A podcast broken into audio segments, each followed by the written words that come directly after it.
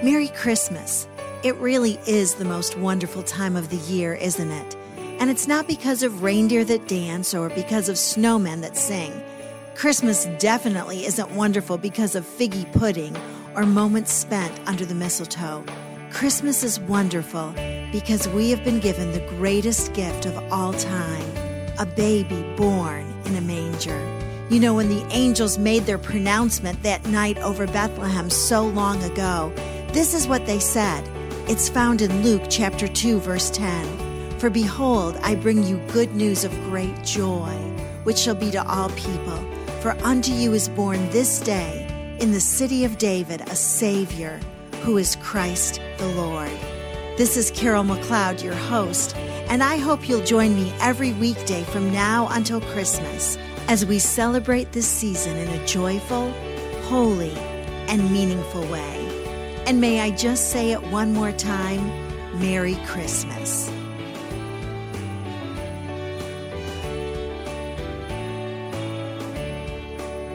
The first recorded words of God in the Bible are found in Genesis chapter 1, verse 3.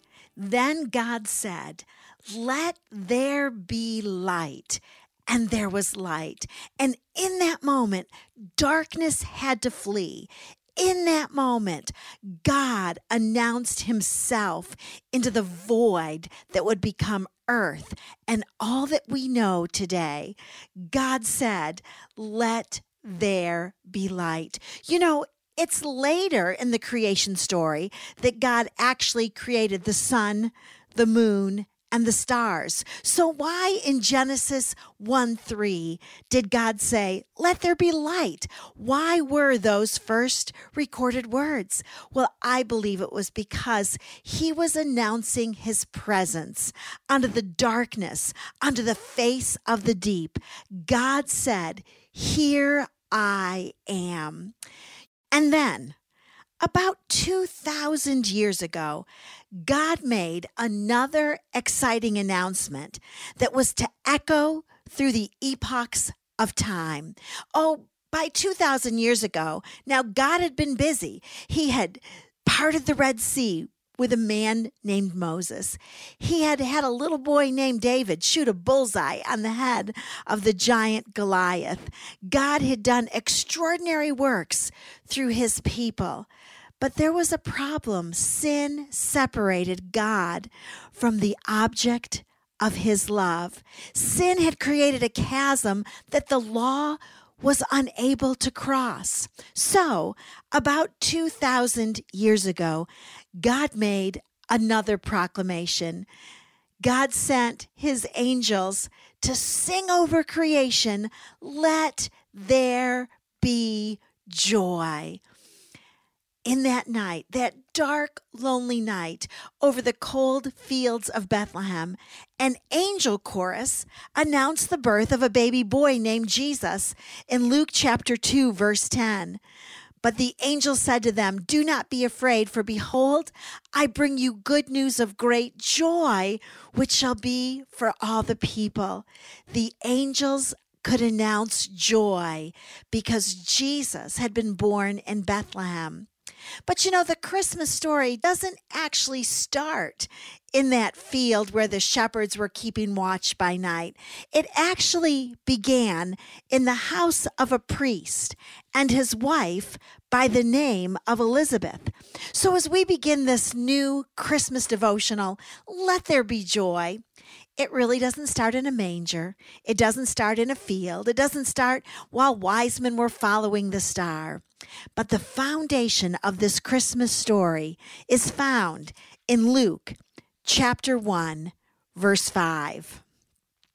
In the days of Herod, king of Judea, there was a priest named Zacharias of the division of Abijah, and he had a wife from the daughters of Aaron, and her name was Elizabeth. Verse 6 They were both righteous in the sight of God, walking blamelessly in all the commandments and requirements of the Lord. Let, let's stop right there for just a minute today. What a beautiful way to be described in the Bible. Let, let me read it to you one more time. They were both righteous in the sight of God, walking blamelessly in all the commandments and requirements of the Lord.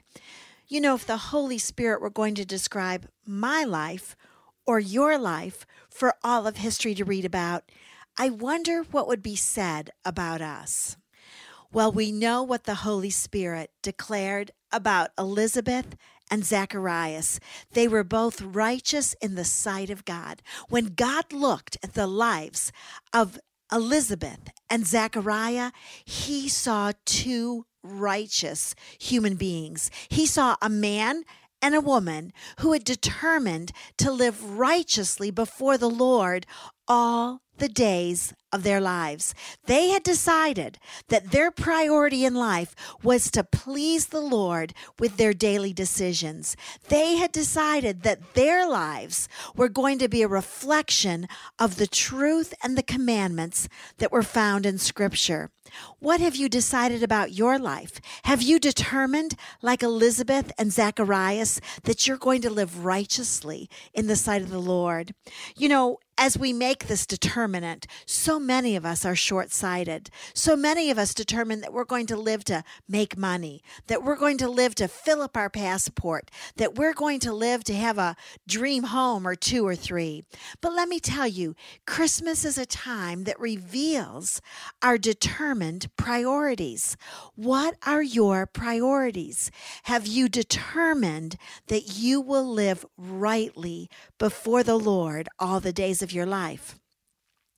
The reason this might be a good decision for you to ponder is because God trusts righteous people with great blessings. When God sees a man or a woman who have determined to live righteously all the days of their lives, God says, I'm on it.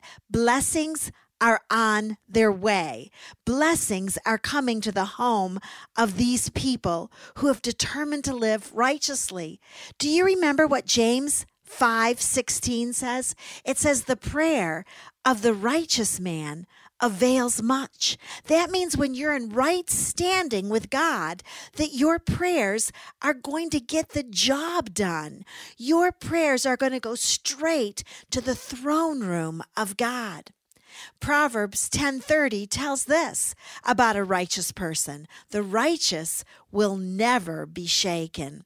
Listen, when you have determined to live your life righteously in the sight of the Lord, you're going to have a strength and a stability that other people do not have. Now, living a righteous life meant one thing to Elizabeth and Zechariah because they lived before the birth of Jesus Christ. What it meant to them is they had to live every day by the truth and the commandments found in the Ten Commandments that God had given to mankind. To you and I, living righteously means something quite different. Do you know what it means for us to live righteously today? It means to accept Jesus Christ into our hearts. It means that our sins are covered by the blood of Jesus. It means that we have asked for forgiveness of our sins. Yes, my friend, this Christmas season, that is what it means. If you want to live like Elizabeth and Zachariah did, then you will pray one simple prayer Lord, I'm sorry for my sins. Will you forgive me of my sins? And will you live in my heart forever? And with that prayer, you will be known in the same category with the same reputation as Elizabeth and Zechariah. You will be seen as righteous in the sight of the Lord. And then Hebrews chapter 2, verse 4 tells us something else about righteous people. The righteous live by faith. Listen, when you've accepted Jesus into your heart, you have begun an entirely new way of living. No longer do you live according to your circumstances or what you see in the natural, but now you live by faith in the Son of God, the Lord Jesus Christ. Well, Luke chapter 1, verses 5 and 6 tell us that Elizabeth and Zechariah were righteous, that they walked blamelessly in all the commandments and requirements of the Lord, but still they had no child. What happened to their heartfelt prayers? What happened to God blessing them at their moment in history? This is what Luke chapter 1, verse 7 tells us. But they had no child because Elizabeth was barren, and they were both advanced in years. Now, the name Elizabeth means God is my oath. Do you know what that translates to us today? Elizabeth believed, even though her arms were empty month after month, year after year, decade after decade. Elizabeth stayed in a place of faith. Elizabeth continued to believe, even when in the natural it was impossible for her to conceive and bear a child. You know, we all have to wait for something, don't we? Elizabeth and Zacharias, well, they were waiting for a baby. And yet they continued to walk blamelessly in all the commandments and requirements of the Lord. I want to encourage you today. I don't know what you're waiting for. I don't know what you've prayed for, but I want to encourage you not to be impatient with God. You can trust Him. Keep doing the right things. Keep praying fervently. Keep good heart attitudes. You see, Elizabeth was not ruled by her circumstances, but her faith always had the last word in her life. So, although they had no child because Elizabeth was barren, Elizabeth maintained the identity that her name communicated God is my oath. As you consider who you are this year at Christmas time and what your prayers are, I hope that you'll learn from the life of Elizabeth and Zacharias, and that you'll stay in a place of faith, and that you'll continue to believe God, even when you don't see it in the natural, that you'll stay in a place of faith, knowing that God is a good God and He hears the prayers of His children.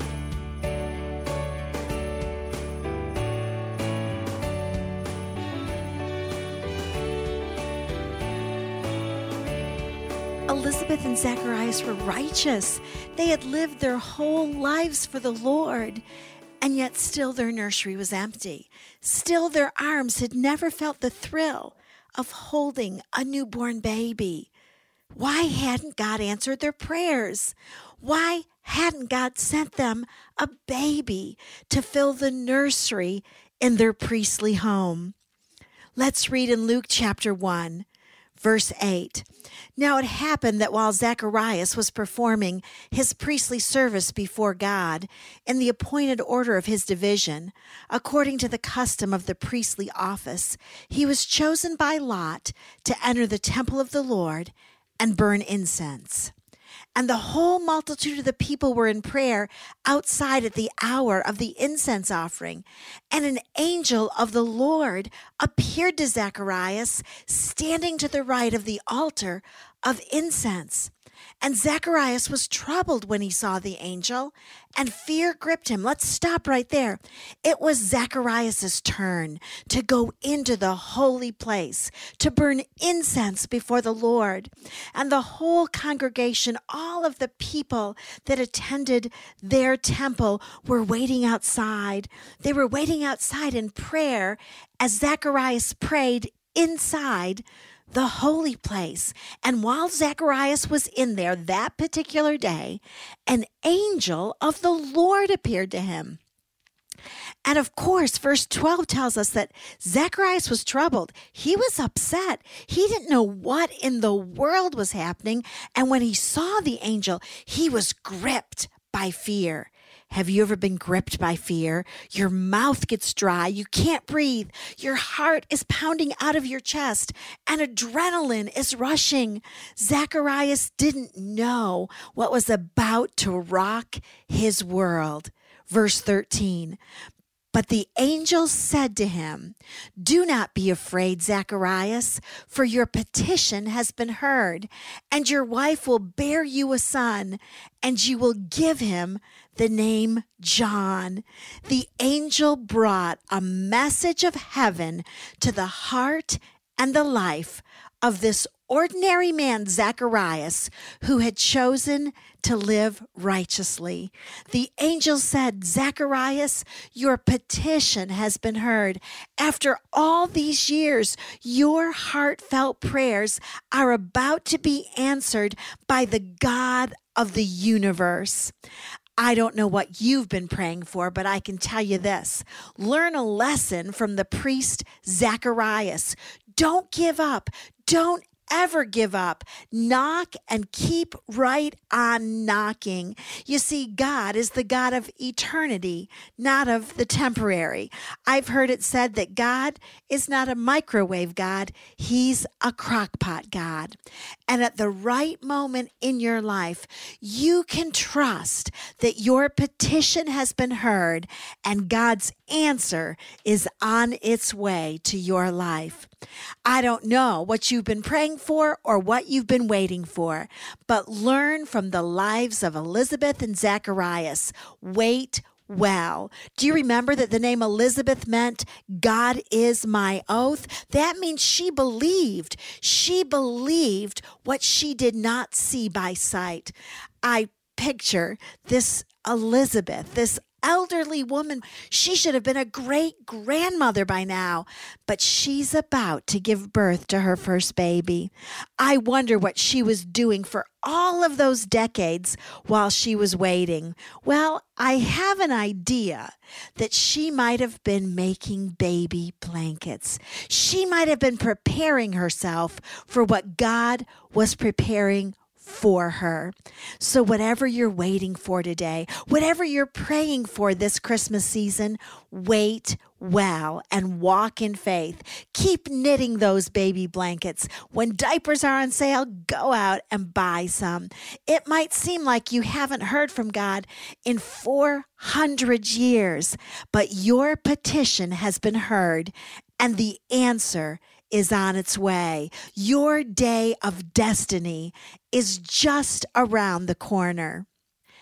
But the angel said to Zacharias, Do not be afraid, Zacharias, for your petition has been heard, and your wife Elizabeth will bear you a son, and you will give him the name John. And you will have joy and gladness, and many will rejoice at his birth. Well, isn't that the truth? The angel said, Zacharias, you're about to experience the most joy you can ever have this side of heaven. What did the angel say to Zacharias in the temple that day? The angel said, Zacharias, let there be joy. Into your darkness, heaven declares joy. Into your years of waiting, God declares joy. Into your years of unanswered prayers and petitions, God is declaring joy today. And then the angel told Zacharias this For John, your son, will be great in the sight of the Lord. He's not going to be an ordinary boy. There's going to be something extraordinary about your son, John. And he will drink no wine or liquor, and he will be filled with the Holy Spirit while yet in his mother's womb. And he will turn many of the sons of Israel back to the Lord their God. It is he who will go as a forerunner before him in the spirit and power of Elijah to turn the hearts of the fathers back to the children and the disobedient to the attitude of the righteous, as to make a people prepared for the Lord. The angel told the elderly Zacharias, You're about to have an extraordinary young man. Your son is going to make a difference at his moment in history. Listen, when God answers our prayers, it's beyond anything that we could ever ask or imagine. His ways are higher than our ways. His plans are infinitely greater than our plans. So don't give up. Keep being righteous. Keep praying. Stand in faith. Keep believing God because God is about to declare, let there be extraordinary joy over your life. Zacharias said to the angel, How will I know this for certain? For I'm an old man, and my wife is advanced in years. Now you have to love Zacharias. He's walking by sight at this moment in history. He's been visited by an angel from heaven's glory, and yet Zacharias insists on reminding this angel of what's going on in the boundaries of planet Earth. Isn't that just like you and just like me? That we have this propensity, we have this knack for reminding God of what's going on in our circumstances. It's a waste of breath. I'm telling you today, you don't need to tell God what you see by sight. God wants you to listen to what he sees by faith. The angel answered and said to Zacharias, I am Gabriel, who stands in the presence of God, and I have been sent to speak to you and to bring you this good news. And behold, you shall be silent and unable to speak until the day when these things take place, because you did not believe my words, which will be fulfilled in their proper time. The people were waiting for Zacharias and were wondering at the delay in the temple. They were all outside praying and they weren't used to praying that long. They thought, What's taking Zacharias so long? We hope he's okay. But when he came out, he was unable to speak to them, and they realized that he had seen a vision in the temple, and he kept making signs to them and remained mute. So John had to begin to speak in sign language because he had not believed. He was therefore unable to communicate what God had said to him. My friend, do not make the mistake that the priest Zacharias did. Believe God even when you are unable to wrap your human mind around it. And when the days of his priestly service were ended, he went back home. And after these days, Elizabeth, his wife, became pregnant. And she kept herself in seclusion for five months, saying, This is the way the Lord has dealt with me in the days when he looked with favor upon me to take away my disgrace among men. So Elizabeth went into seclusion as soon as she was pregnant. Now, at this time in history, it was not uncommon for pregnant women to go into seclusion when they started to show. But the scripture tells us that she went into seclusion right away. Why would a woman do that? Well, we don't really know, but I have an idea that I'd like to submit to you. I believe that Elizabeth was preparing her heart for God's plan, and the preparation took priority over everything else in her life. Elizabeth was preparing her heart for motherhood. It was a time of great thanksgiving and wonder in the life of the elderly Elizabeth as she looked at the tiny blankets and the little gowns that she thought she would never use. I believe that there were tears coursing down her wrinkled cheeks, saying, God, it's a miracle. It's a bona fide miracle. I believe that Elizabeth took time to worship. She changed her lifestyle and spent time preparing for what God had for her.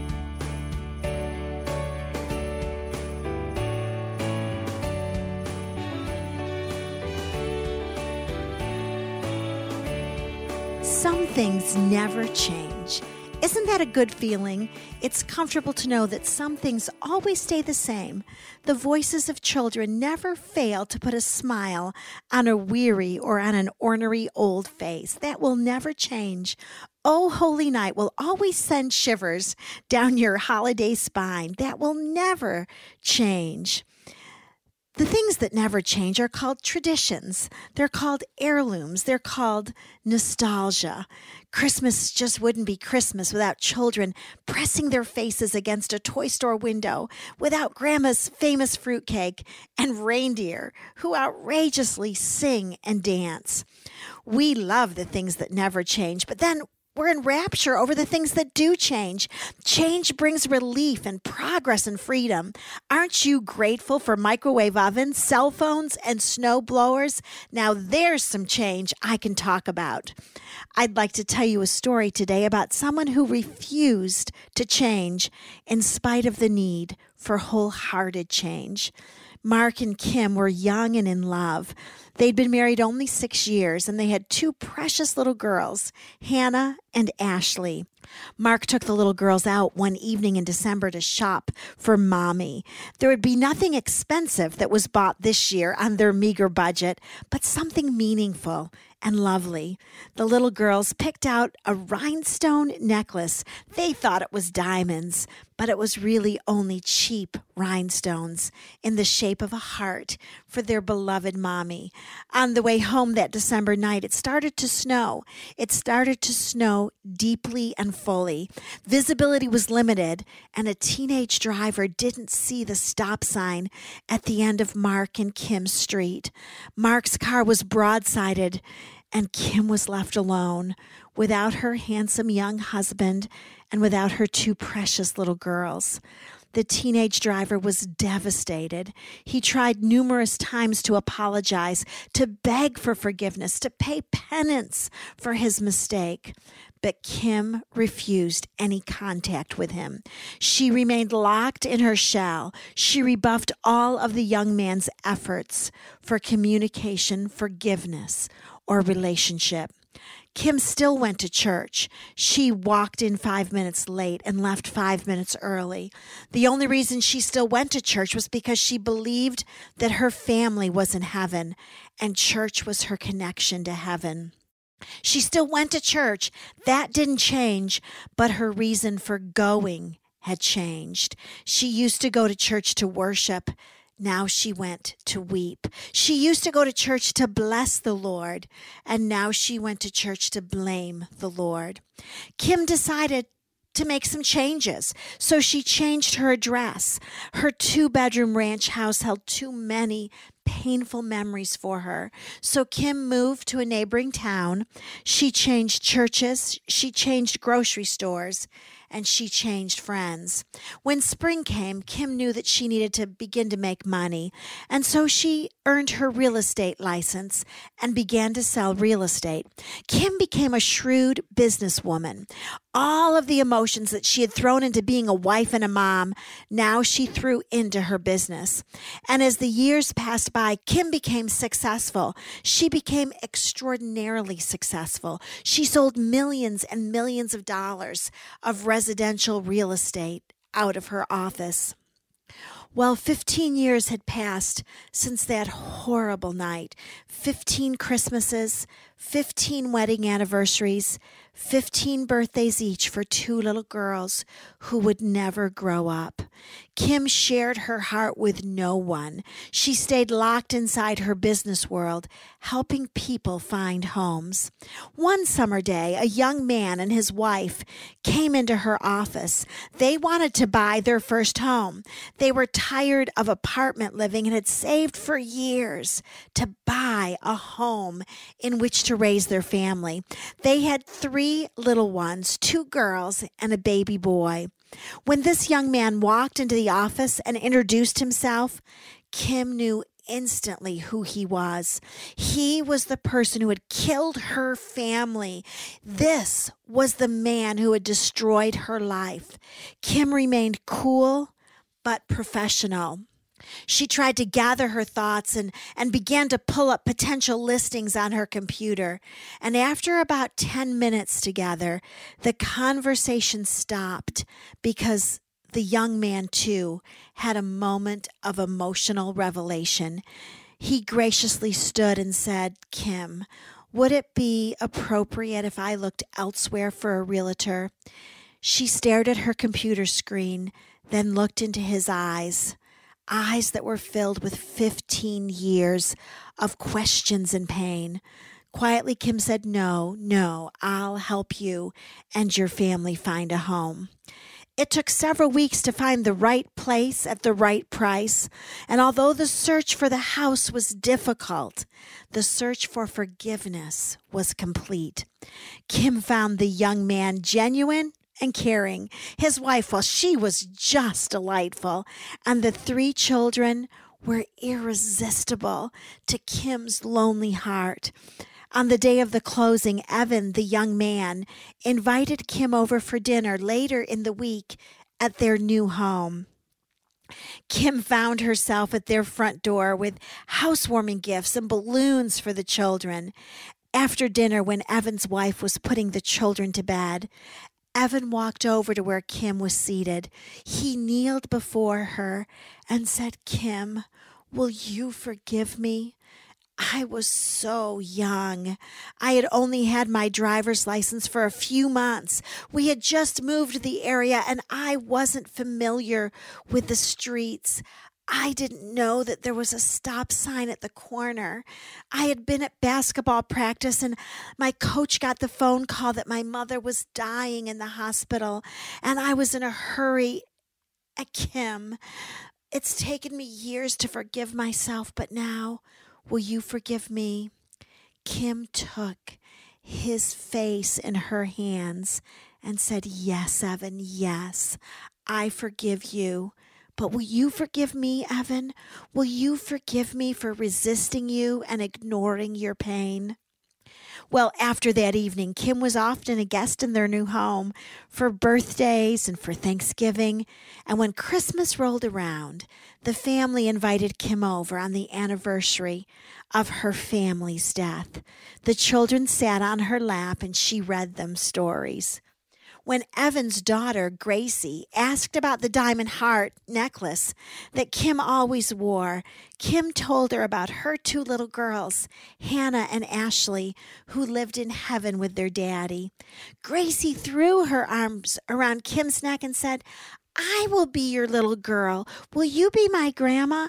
I don't have a grandma. My grandma lives in heaven with your little girls. Will you be my grandma, Kim?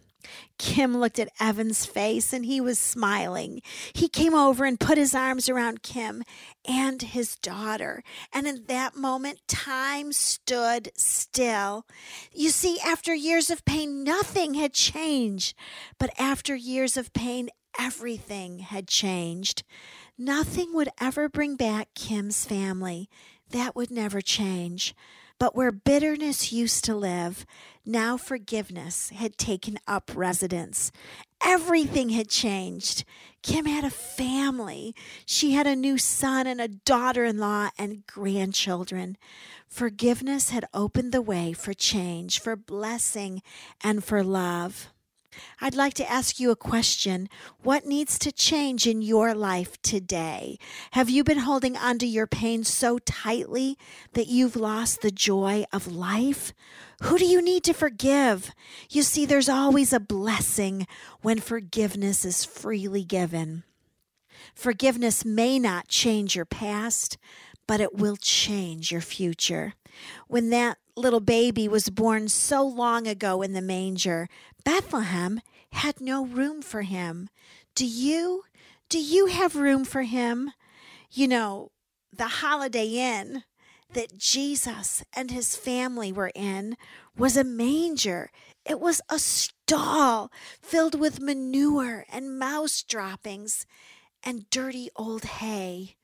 Maybe it's time for you to make room for Him today, to make a change or two in your life, to open up your heart to joy and blessing and forgiveness. There are some things in all of our lives that need to change, but the one thing that will never change for you is God's unconditional love for you. He loves you so much that his only son died in a violent collision at Calvary. He loves you so much that He forgave you, and He wants to take your pain from you and give you His joy. He wants to take the load of bitterness that you have been carrying far too long and replace it with blessing. He wants to relieve you of your questions and be the very best answer that you have ever received. Will you allow the change to come from the one person who never changes? Jesus is the same yesterday, today, and forever. Hebrews 13 8. Although your circumstances may change, he remains the same. The God who never changes can make all things new for you because that's what Christmas is all about. That the God who never changes will make all things new for you this Christmas.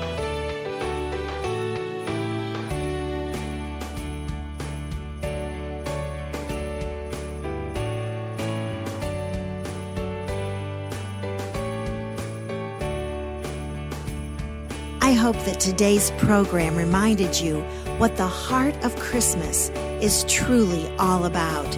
I love spending this time with you, and from my heart to yours, Merry Christmas.